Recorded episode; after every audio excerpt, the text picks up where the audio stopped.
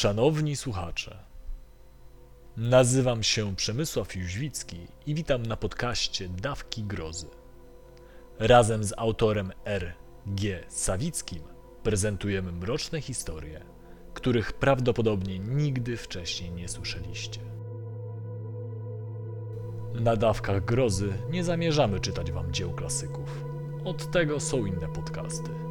My prezentujemy wam oryginalne opowiadania, napisane specjalnie pod to słuchowisko. Niektóre odcinki będą straszyć klimatem i aurą tajemniczości, a inne będą epatować wulgarną przemocą i gore. Zostaliście ostrzeżeni i słuchacie na własną odpowiedzialność.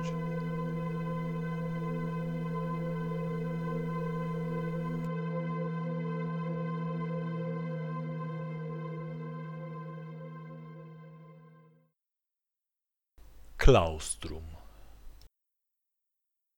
Matylda miała krótkie włosy, ręce i nóżki. Cała była krótka, co w połączeniu z jej wagą nie prezentowało się tak, jak ona by sobie tego życzyła. Ubolewała zwłaszcza nad tym, że wiele ubrań, które jej się podobały, pozostawały poza jej zasięgiem. Matylda żywo interesowała się modą i miała niezły gust. Nie popełniała już błędu z czasów, kiedy była nastolatką. Unikała obcisłych bluzek i spódniczek. Zamiast tego na co dzień nosiła zwiewne sukienki, a kiedy trzeba było się pokazać, tworzyła własną kreację. Na przykład zakładała luźną białą bluzę z niebieskim napisem Soma, okrągłe przeciwsłoneczne okulary i dobrze dobrane dżinsy z dziurami na kolanach. Do tego podwijała jedną nogawkę, odsłaniając kostkę. Miała tam tatuaż przedstawiający głowę kota. Zdarzało się, że mężczyźni, przeważnie dużo starsi, zawiesili na niej oko. W zasadzie nie miało to znaczenia, ponieważ Matylda i tak nie wykazywała zainteresowania płcią przeciwną. Tą samą również nie. Życzliwi znajomi opisaliby ją jako osobę przyjazną, wesołą, towarzyską i lubiącą zwierzęta. Ci wredni powiedzieliby, że jest niezdyscyplinowana i leniwa, oczywiście mając na myśli jej tuszę. Było w tym trochę racji, ale na problemy z wagą składało się wiele czynników. Matylda próbowała. Przegrywała nie ze swoim ciałem, ale z psychiką. Przykładowo dzień, w którym bracia wyciągnęli ją na wspólne bieganie, był najgorszym w jej dorosłym życiu. Zostawała z tyłu, a Patryk i Grzesiek okrutnie jej dokuczali. Od tamtej pory miała blokadę przed wszystkimi aktywnościami fizycznymi. Wiedziała, że kiedy pokaże się gdziekolwiek w stroju sportowym, ludzie będą ją oceniać.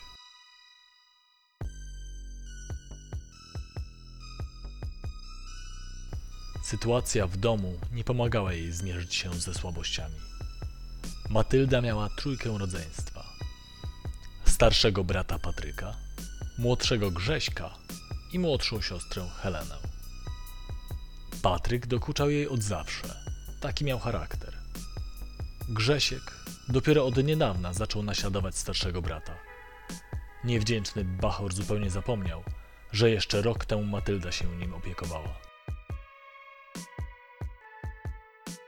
Bracia mieli własne pokoje, a Matylda mieszkała z Heleną.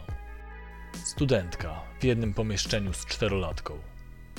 To było niesprawiedliwe.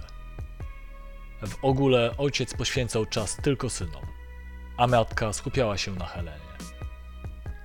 Mimo, że Matyldę często trafiał szlak, starała się być dobrą siostrą i córką. Na szczęście od czasu do czasu mogła się wyrwać gdzieś z grupą przyjaciół. Kto by się spodziewał, że jeden z takich wypadów sprowadzi na Matyldę nieszczęście tak ogromne i groteskowe, że aż trudno je sobie wyobrazić.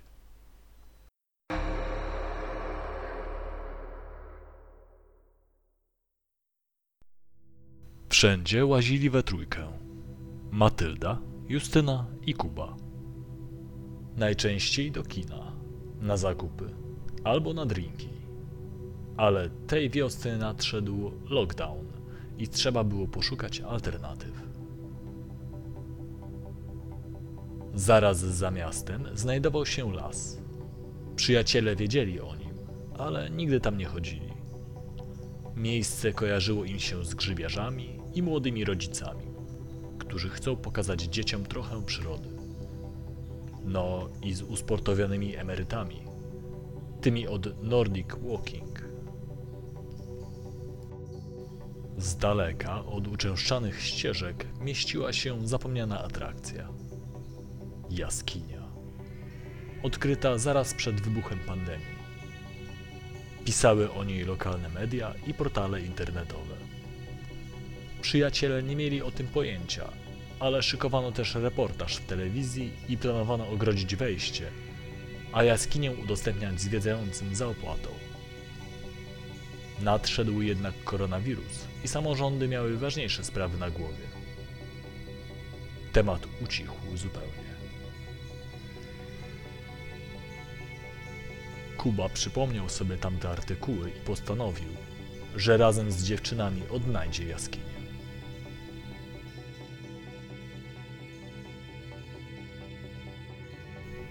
Po godzinie łażenia przez gęstwinę, w końcu im się udało. Matylda miała już dość. Była pokąsana, kleiły się do niej pajęczyny i w ogóle było jej za gorąco. Justyna również nie wyglądała na zadowoloną. Co innego Kuba. Kiedy ujrzał wejście do pieczary, zaklaskał w dłonie. Dziewczyny przestały na chwilę marudzić i zaciekawione ustawiły się obok Kuby. Cała trójka wpatrywała się teraz w niewysoki, czarny otwór. Ze wszystkich stron porastały go krzewy i mech.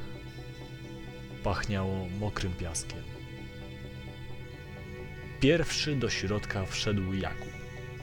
Musiał się przy tym porządnie zgarbić. Kiedy tylko zniknął w ciemności, dziewczyny popatrzyły na siebie z przerażeniem. Ale już po chwili ujrzały światełko. Kuba wołał koleżanki i zapewniał, że jest bezpiecznie. Weszły za nim najpierw Justyna, Matylda ostatnia.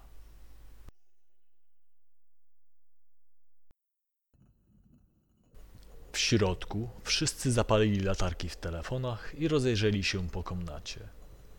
Matylda aż rozchyliła usta z wrażenia. Jaskinia w środku była o wiele bardziej rozległa niż mogła się wydawać. Przypomniał się jej przestronny salon w wiejskim domu bogatego wujka. Ale tutaj zamiast mebli i sprzętów były fantastyczne struktury skalne. Matylda pamiętała z lekcji geografii takie terminy jak stalagmity i stalaktyty, ale nie wiedziała, z którymi ma do czynienia. W rzeczywistości w pieczarze występowały jedne i drugie. No i te trzecie też stalagnaty, czyli miejsca, w których naciek jaskiniowy łączył sufit z dnem, tworząc osobliwą kolumnę.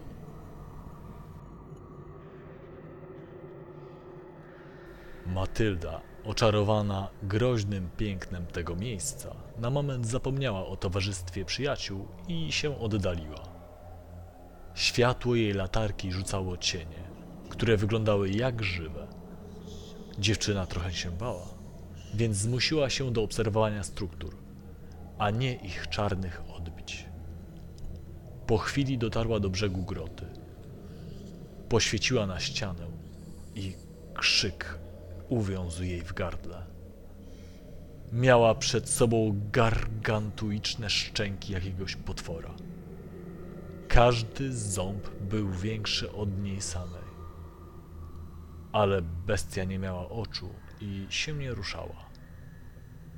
Matylda zrobiła krok w tył i zrozumiała, że patrzy na coś zupełnie niegroźnego. Tym, co początkowo wzięła za monstrum, było żebro naciekowe. Uformowało się w wyniku krystalizacji węglanu wapnia, ale kiedy Matylda patrzyła na nie z miejsca, w którym stała, Wyglądało jak wielkie zęby. Nagle usłyszała wołanie. To Kuba i Justyna. Informowali ją, że znaleźli coś ciekawego. Matylda odwróciła się i ruszyła w stronę przyjaciół. Była niespełna 10 metrów dalej, ale gdyby nie światło telefonów, w ogóle by ich nie dostrzegła. Zobacz, ciekawe co tam jest, powiedział Kuba. Matylda dołączyła do Justyny, która już wpatrywała się w znalezisko. Okazała się nim wąska szczelina. Kiedy Matylda zbliżyła smartfona, ujrzała, że po drugiej stronie zwężenia znajduje się kolejna komnata. Przejście miało około półtora metra długości, a sięgało aż do samego sufitu. Było jednak bardzo wąskie. Wchodzimy, rzucił Kuba. Zawsze namawiał je do jakichś mniej lub bardziej szalonych wyczynów i przeważnie obie dziewczyny brały udział w tym, co on wymyślił. Tym razem było inaczej. O ile Justyna zaczęła się przeciskać zaraz za nim, o tyle Matylda nie poruszyła się wcale. Nie chodziło tylko o lęk przed ciasnymi pomieszczeniami. Ona miała realne obawy, że utknie.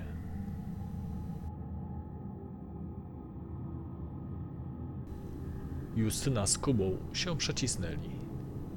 Matylda została sama i poczuła się odtrącona. Musiała chociaż spróbować. Weszła w szczelinę bokiem, ale tętno jej przyspieszyło i poczuła, że się dusi. Nie ma szans, pomyślała i się wycofała. Nawoływali ją, ale chyba tylko z grzeczności. Musieli mieć świadomość, że szczelina jest dla niej za wąska.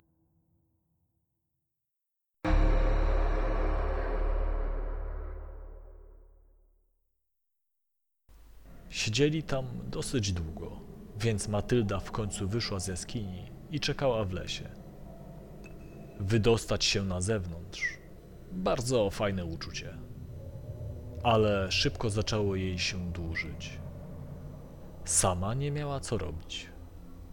Bała się usiąść, bo wszędzie roiło się od robactwa. Do pieczary nie miała po co wchodzić. Spróbowała zadzwonić do przyjaciół i ich ponaglić, ale pod ziemią nie mieli zasięgu. Uruchomiła jakąś głupią grę na telefonie i udawała, że dobrze się bawi.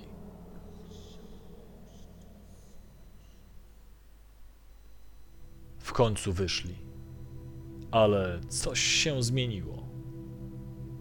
Kuba miał na twarzy wymalowany uśmieszek, a Justyna Widząc Matyldę, spuściła wzrok.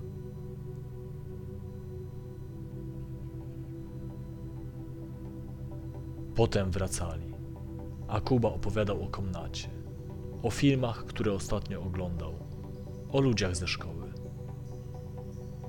Buzia mu się nie zamykała. Justyna z kolei milczała. Spoglądała na Kubę częściej niż zazwyczaj. Matyldzie wydawało się nawet, że ci dwoje przez chwilę szli razem za rękę. Ale przedzierając się przez leśną przecinkę, niczego nie można być pewnym.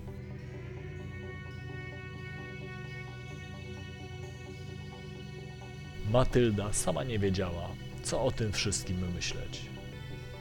Przecież chłopcy jej w ogóle nie interesowali, a jednak było jej bardzo przykro że to nie ona weszła tam razem z Kubą. Jeśli chodzi o Justynę, zazdrościła jej figury. Ta chuda farciara mogła jeść co chciała i ile chciała. Nigdy nie przybierała na wadze.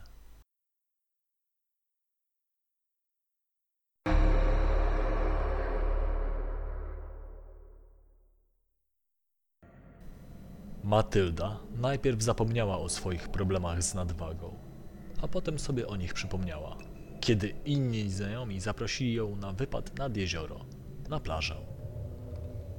Oczywiście odmówiła. Kolejnego dnia znów akceptowała się w stu procentach. Wieczorem uznała jednak, że ignorancja to nie to samo, co akceptacja. Determinacji dodały jej najnowsze zdjęcia piosenkarki Adele.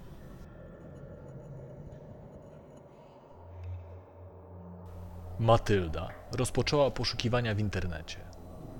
Liczne oferty siłowni odrzuciła, bo się wstydziła. Programy ćwiczeń domowych też jej nie zadowalały. Bracia dobiliby ją swoją szyderą, widząc, jak ich siostra próbuje na przykład zrobić przysiad.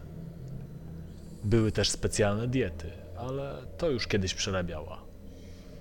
Restrykcje żywieniowe bez sportu nie dawały długoterminowych rezultatów.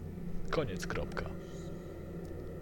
Nieco dłużej zastanawiała się nad zamówieniem cudownego suplementu redukującego wagę ciała, ale naczytała się negatywnych opinii konsumentów. Potem nawet natrafiła na artykuł wprost oskarżający producentów tego specyfiku o oszustwo.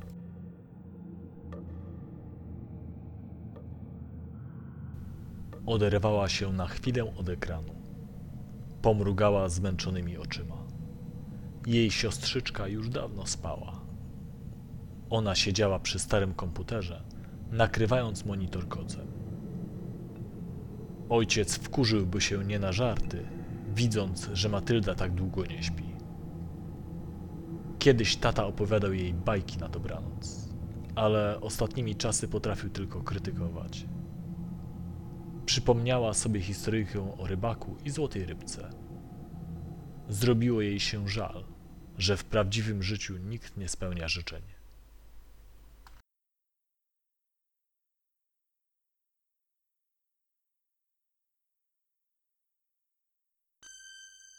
Nagle coś przyszło jej do głowy. Matylda się z tym nie obnosiła, ale wierzyła w Jezusa, duchy, magię i reinkarnację. Co więcej, w jej światopoglądzie te rzeczy się nie wykluczały. Dlatego poszła za swoim przeczuciem. Rozpoczęła przeszukiwanie internetu po frazach takich jak spełnianie życzeń, czary, biała magia, rytuał. No i znalazła. Choć nie od razu i nie dzięki najpopularniejszej przeglądarce.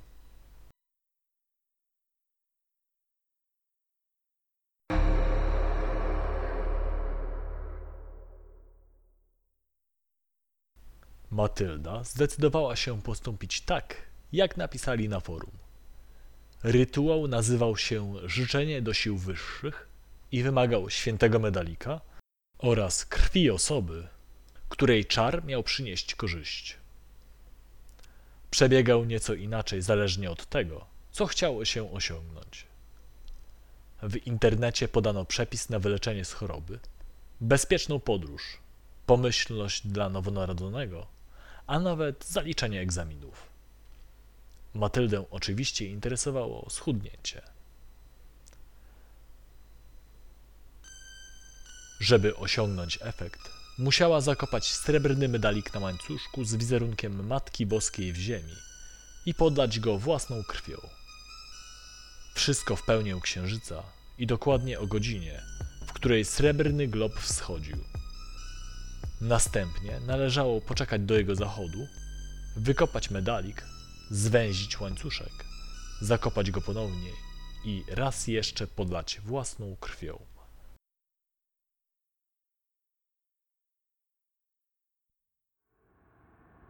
Matylda wykonała wszystkie te czynności. Kalendarz jej sprzyjał, ponieważ pełnia była już następnego dnia. Księżyc pojawił się wcześnie rano i dziewczyna spóźniła się parę minut, ale to chyba nie miało takiego znaczenia. Potem przez cały dzień funkcjonowała normalnie, a po zmroku wyrwała się z domu i dokończyła rytuał.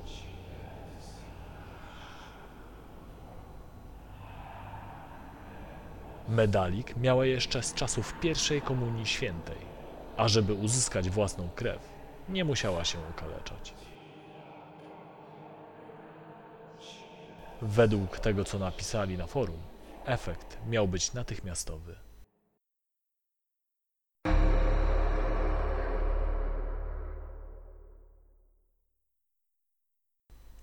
Ale nie był. Matylda obudziła się tak samo gruba i brzydka jak zawsze. Chciało jej się ryczeć.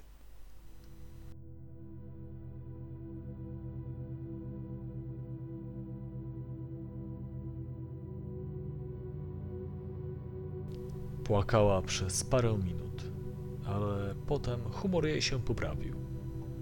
Miała przecież przyjaciół, no i na świecie żyło mnóstwo ludzi z nadwagą, którzy mimo wszystko osiągnęli życiowy sukces i byli szczęśliwi. Bez śladu łez zajęła się swoimi sprawami, a wieczorem wyszła spotkać się z Kubą i Justyną. Wtedy coś się stało.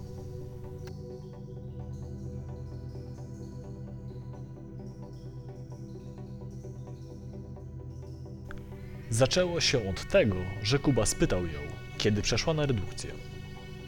Początkowo wzięła to za okrutny żart.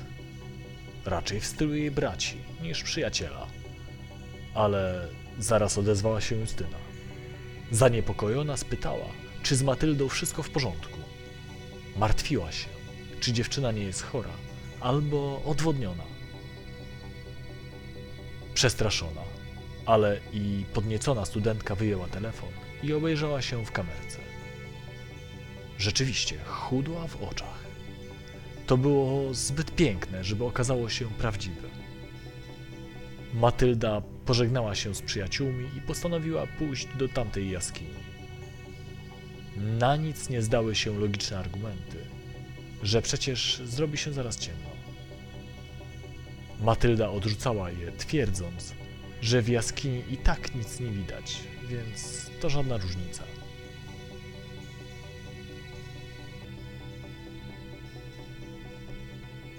Oni jej nie rozumieli. Matylda musiała sobie coś udowodnić. Wejść tam, gdzie jeszcze niedawno nie mogła. Oto było jej przeznaczenie.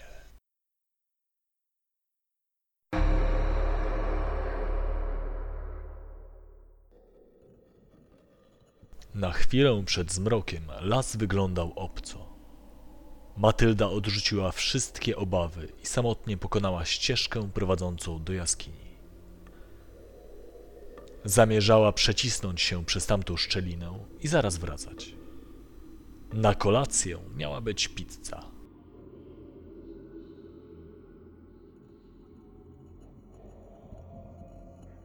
Uruchomiła latarkę w telefonie i wkroczyła w czarny otwór. Gdy była już w środku, ponownie zachwyciła się strukturami skalnymi. Nie traciła jednak czasu i od razu ruszyła w kierunku przewężenia.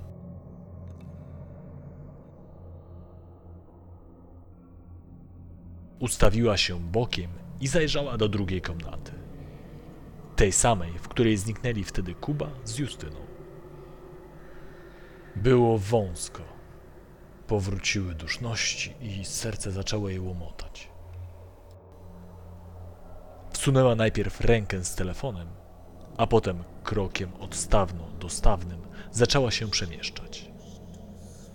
Ocierała się o wilgotne ściany jaskini i czuła na swoim ciele zimno, ale poruszała się bez większych problemów.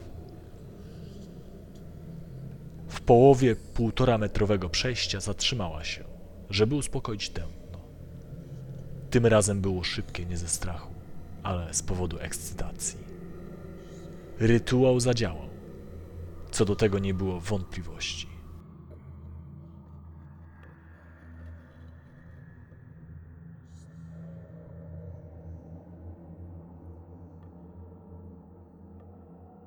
Matylda znalazła się w tajemniczej komnacie. Mimo, że przeciskanie się poszło sprawnie, odczuła ulgę, kiedy mogła się wyprostować. Osiągnęła swój cel i mogła wracać. Z drugiej strony, skoro już tu dotarła, grzechem byłoby się nie rozejrzeć. Poświeciła dookoła.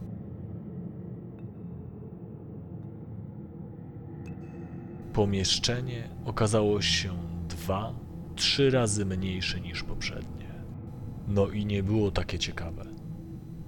Tutaj ściany oraz sklepienie prezentowały się jednolicie.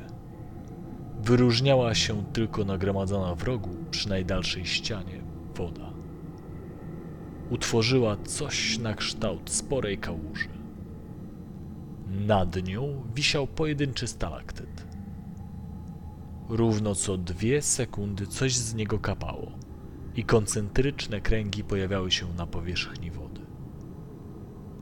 Matylda podeszła bliżej i popatrzyła na sopleniec. Była to inna nazwa stalaktytu i tym razem dziewczyna o tym wiedziała.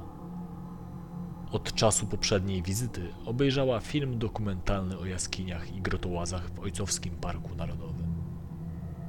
Dzięki temu poznała też, że szary, łezkowaty kokon przyczepiony do nawisu należy do najbardziej jadowitego pająka w Polsce.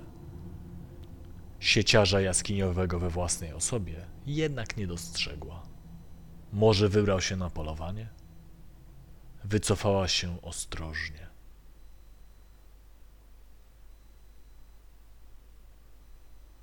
I wtedy to dojrzała.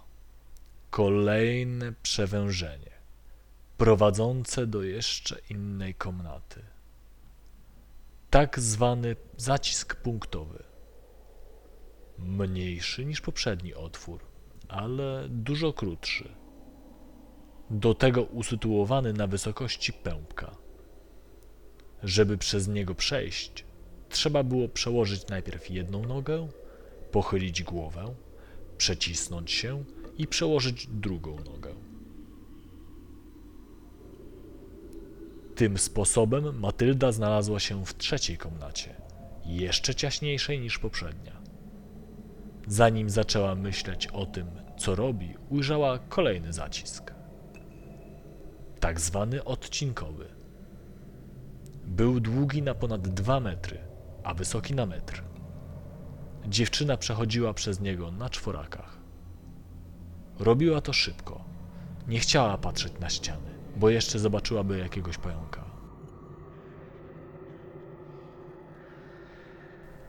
Minęło kilkanaście sekund i mogła się wyprostować. Otrzepała kolana i dłonie. Rozpierała ją duma. Dopiero teraz doszło do niej, że prawdopodobnie była pierwszą osobą, która zawędrowała tak głęboko. Przecież to nowo odkryta, wciąż niezbadana jaskinia.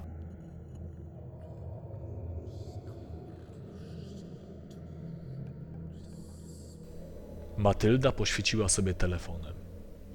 Przed nią rozpościerał się istny las stalaktytów i stalagmitów. Nieporównywalny do niczego, co wcześniej widziała. Nacieki skalne wyglądały jak miasto złożone z drapaczy chmur, ale w pomniejszeniu. Drugie miasto, jak w lustrzanym odbiciu, zwisało z góry. Matylda zaczęła robić zdjęcia. Następnie przeszła się po okolicy. Obecna komnata okazała się tak rozległa, jak ta przy samym wejściu. Środkiem płynęła żyła wodna, a ogrom wszelkich struktur skalnych sprawiał wrażenie, że można się w tym gąszczu zgubić. Co więcej, jaskinia była w tym miejscu niejednorodna. Gdzie niegdzie wysoka, a w innym miejscu załamująca się tak, że Matylda musiała uważać na głowę. Dziewczyna zbliżyła się do grupy ciasno stojących stalagnatów. Chcąc przeżyć osobisty triumf, postanowiła przecisnąć się między dwoma z nich. Udało się. To był najszczęśliwszy dzień w jej życiu.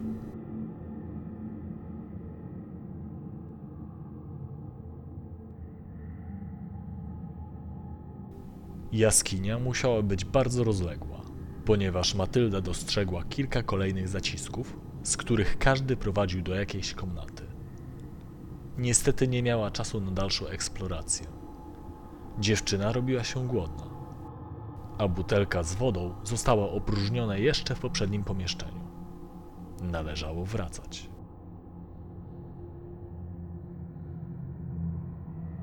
Odnalazła właściwy tunel i zaczęła przez niego iść na czworakach. Miał ponad dwa metry długości i nieznacznie zakręcał w połowie. Kiedy Matylda z niego wyszła, Znalazła się w podłużnej komnacie z niskim sklepieniem i przeszła kilka kroków, zanim zrozumiała, że ten tunel jednak nie był właściwy. A może był? Odwróciła się i ujrzała aż trzy podobnie wyglądające otwory. Z którego przyszła?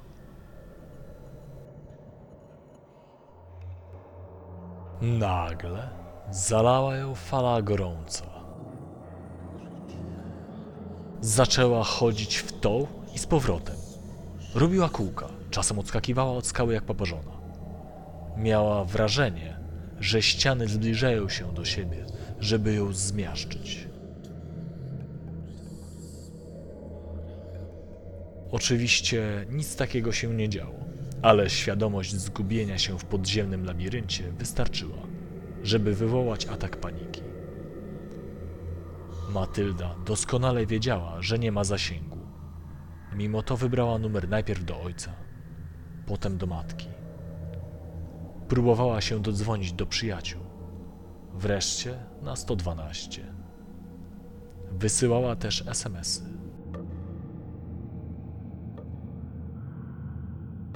Wszystko na darmo.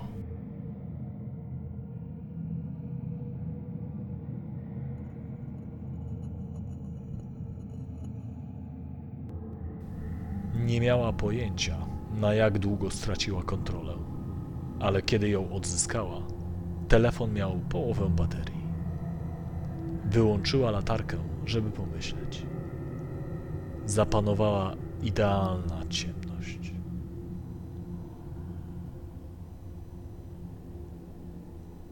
Matylda miała wrażenie, że jej ciało przestało istnieć. Poczuła się jak jedyny człowiek na świecie.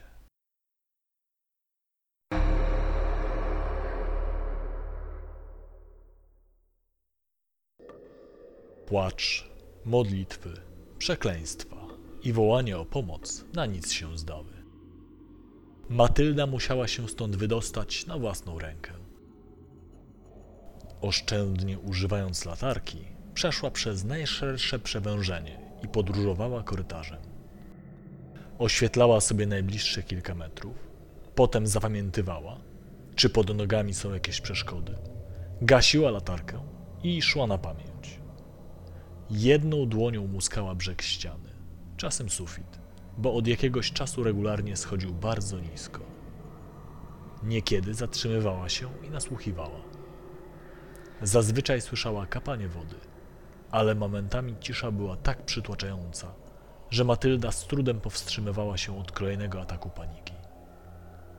Zdecydowanie wolała iść, wtedy przynajmniej słyszała własne kroki.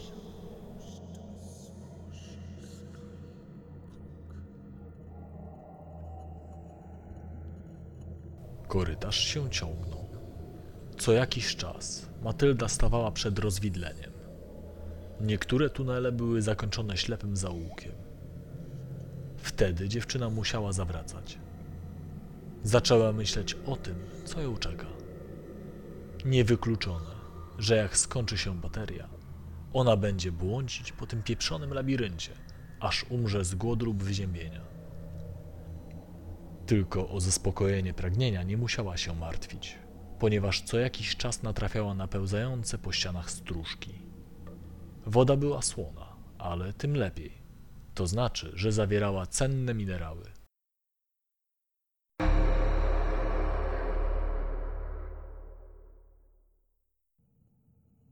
Minęło naprawdę dużo czasu. Matylda zdążyła się zdrzemnąć.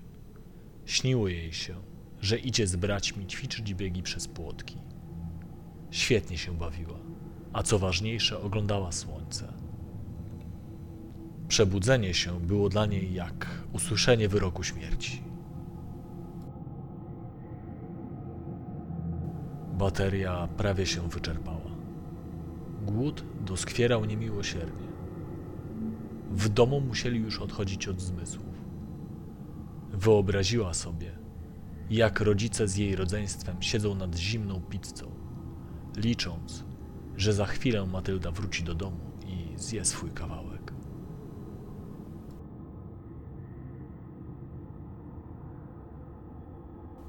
Byli jeszcze przyjaciele. Może Kuba z Justyną naprowadzą służby ratunkowe na dobry trop, ale odnalezienie jej może zająć całe dni, kto wie, czy nie tygodnie. Ta jaskinia to jakieś podziemne królestwo.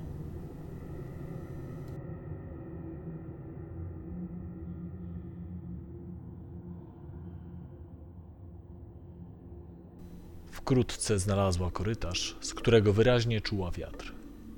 Uznała, że to może być wyjście. Świeciła teraz bez przerwy, bo tego zwyczajnie potrzebowała, żeby nie zwariować. Korytarz stawał się coraz ciaśniejszy. Matylda najpierw musiała się schylać, potem iść na czworakach, a w końcu się czołgać. Mimo to parła przed siebie. Prąd powietrza zaprowadzi ją na wolność.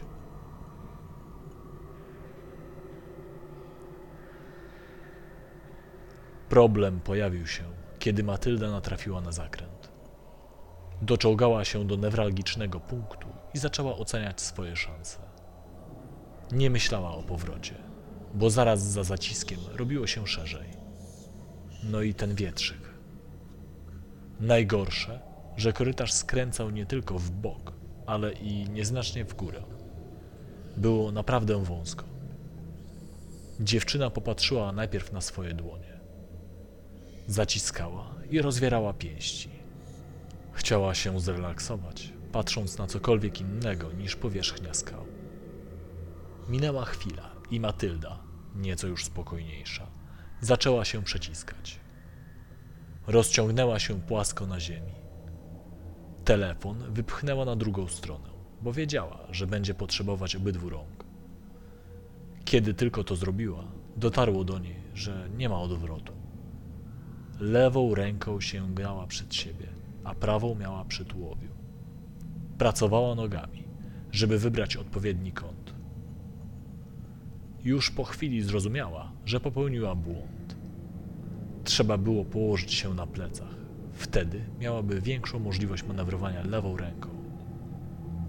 Wepchnęła się do zacisku na kilka centymetrów i to wystarczyło, żeby straciła możliwość powrotu i zmiany ułożenia ciała. Utknęłam. Taka myśl krążyła jej w głowie raz za razem. Starała się zachować spokój. Cieszyła się, że przynajmniej jedną rękę ma przed sobą. Gdyby obie zostały z tyłu, przyciśnięte między tułowiem a skałą, chyba by zwariowała. Zastanawiała się, co się stanie. Wyjście musiało być niedaleko. Może należało się zrelaksować i po prostu poczekać? Kilka godzin i straci kolejne kilogramy, choćby z tego powodu, że nie je i nie przyjmuje płynów. Ale zaraz potem zaczęła się martwić. A co, jeśli zamiast schudnąć spuchnie? Przecież była zaklinowana. Ciało czasem reaguje na ucisk stanem zapalnym. Zdecydowała, że nie może czekać. Wyciągnęła wolną rękę w kierunku telefonu, żeby popatrzeć na skały i coś wymyślić. Niestety musnęła go tylko palcami i odsunął się. Zaklęła pod nosem. Potem się pomodliła. Dotknęła ściany. W zasadzie ta była gładka, nawet śliska. Może uda się jakoś wygramolić?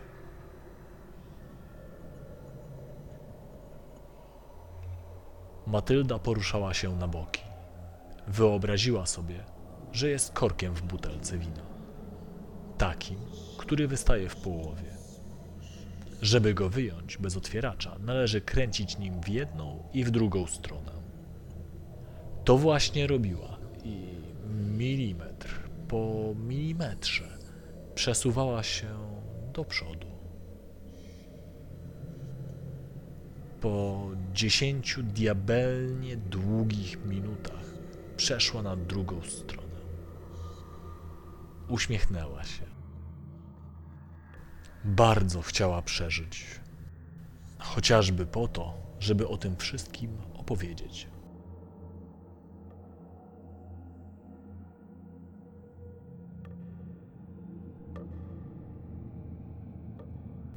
Pełzała dalej korytarzem, który stopniowo robił się coraz bardziej przestrzenny. Wkrótce mogła iść na czworakach. Wyłączyła telefon, bo baterii zostało już naprawdę mało. Szła na oślep, ale na tyle ostrożnie, że nawet kiedy zawadziła o coś głową, to na tyle niegroźnie, że mogła iść dalej.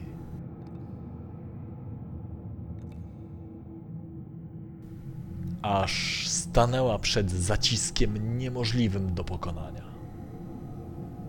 Oświetliła go i zaraz zgasiła latarkę, starając się wszystko zapamiętać. Przewężenie miało co prawda tylko metr długości, ale było tak wąskie, że tylko nienormalnie chudy człowiek by sobie z nim poradził. Jednak właśnie z tej dziury wiał wietrzyk nadziei i Matylda musiała spróbować. Użyła podobnej strategii co poprzednio i stopniowo posuwała się naprzód. Wyobraź sobie, że jesteś wężem, powtarzała w myślach.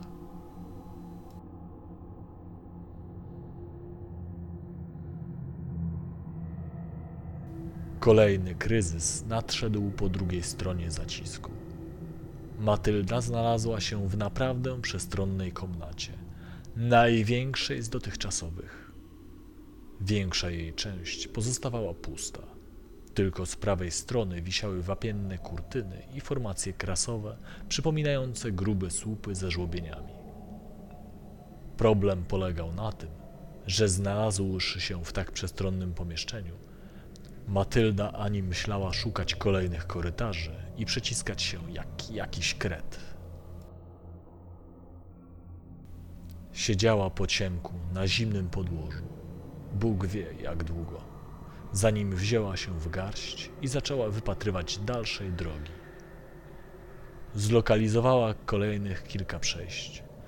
Jedne trzeba było pokonywać na leżąco, inne na stojąco, a jeszcze inne chyba pod skosem, o ile to przejście w ogóle do czegoś prowadziło. Wkrótce znalazła to, czego szukała. Przerażająco wąski, długi i kręty korytarz. Ten, z którego wiało. Wydawało się jej nawet, że czuje zapach mchu. Mszaki i inne rośliny żyły raczej przy wejściach do jaskiń. Oczywiście istniało ryzyko, że żadnego wyjścia na zewnątrz nie ma. Za to będzie jedynie szczelina, przez którą w dzień wpada słońce i zapewnia mchom i grzybom potrzebną do wegetacji energię. Szczelina zbyt mała, żeby człowiek się przez nią wydostał. Matylda o tym nie myślała. I tak raczej nie miała wyboru.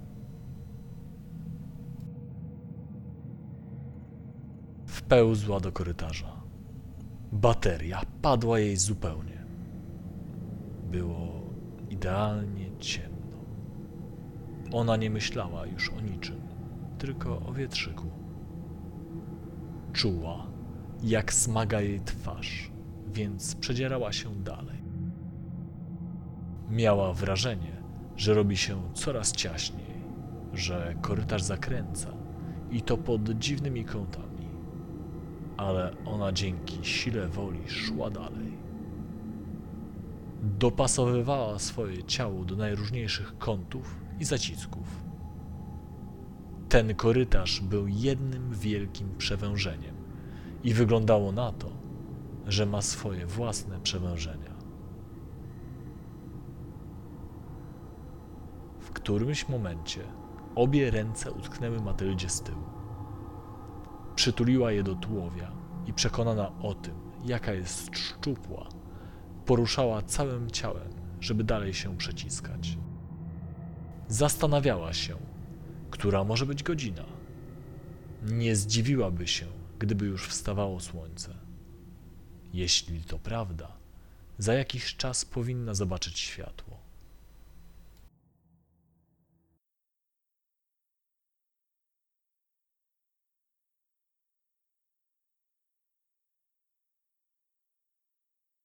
I rzeczywiście, najpierw poczuła zapach mchu. Wkrótce potem ujrzała jasny promień. Trzeba się było jeszcze tylko przecisnąć przez otwór średnicy piłki tenisowej.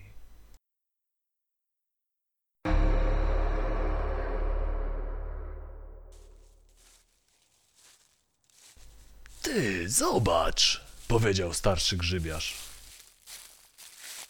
Młodszy, prawdopodobnie jego syn, aż odskoczył.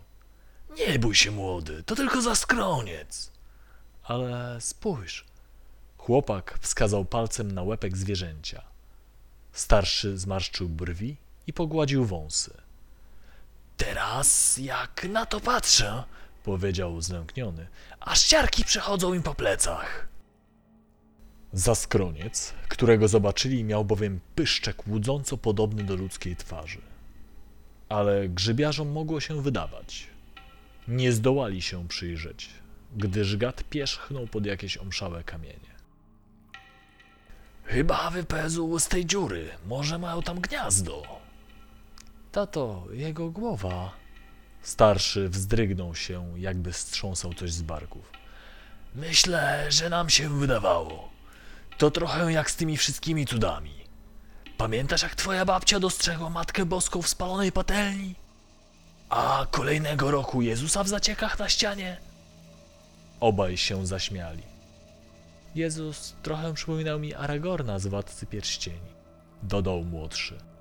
Tak było. Chodźmy już lepiej do domu.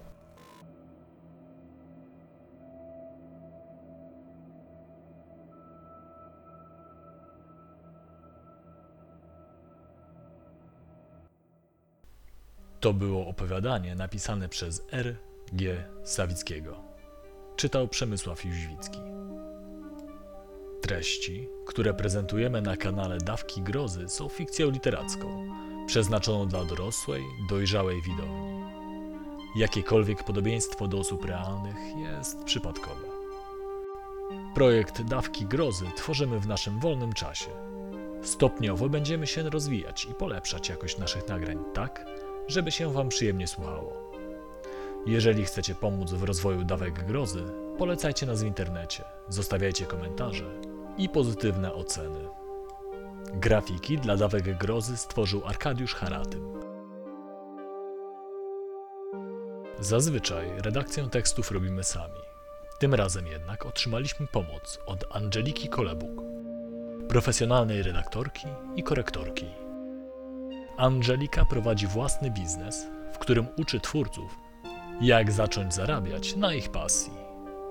Zajrzyjcie do niej na bloga tworzę to.pl ukośnik blog. Ten odcinek jest chroniony prawami autorskimi. Zasady odnośnie kopiowania znajdziecie w opisie odcinka. Możecie nas również znaleźć na YouTube, gdzie od czasu do czasu znajdziecie dodatkową zawartość, jak chociażby więcej grafik.